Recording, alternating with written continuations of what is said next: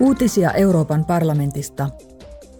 Euroopan parlamentti äänestää tänään kannastaan uusiin sääntöihin, jotka velvoittavat yrityksiä ottamaan hallinnossaan huomioon ihmisoikeudet ja ympäristövaikutukset.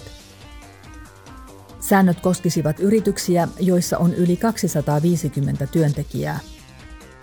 Tarkoituksena on estää tai lieventää yritystoiminnan kielteisiä vaikutuksia ihmisoikeuksiin ja ympäristöön. Erityisesti halutaan lopettaa lapsityövoiman käyttö, orjuus, saastuminen ja luontokato.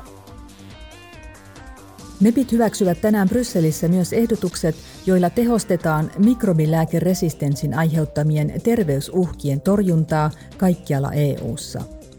Maailman terveysjärjestö totesi vuonna 2019, että mikrobilääkeresistenssi on yksi ihmiskunnan kymmenistä suurimmasta globaalista kansanterveysuhasta.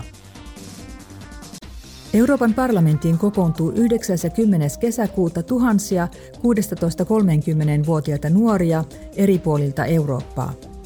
He osallistuvat Euroopan nuorisotapahtumaan. Nuoret keskustelevat ja jakavat ideoita siitä, miten Euroopan tulevaisuutta voitaisiin rakentaa.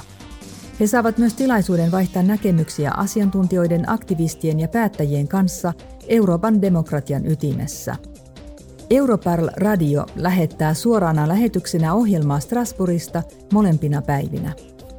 Uutiset toimitti Euroopan parlamentti.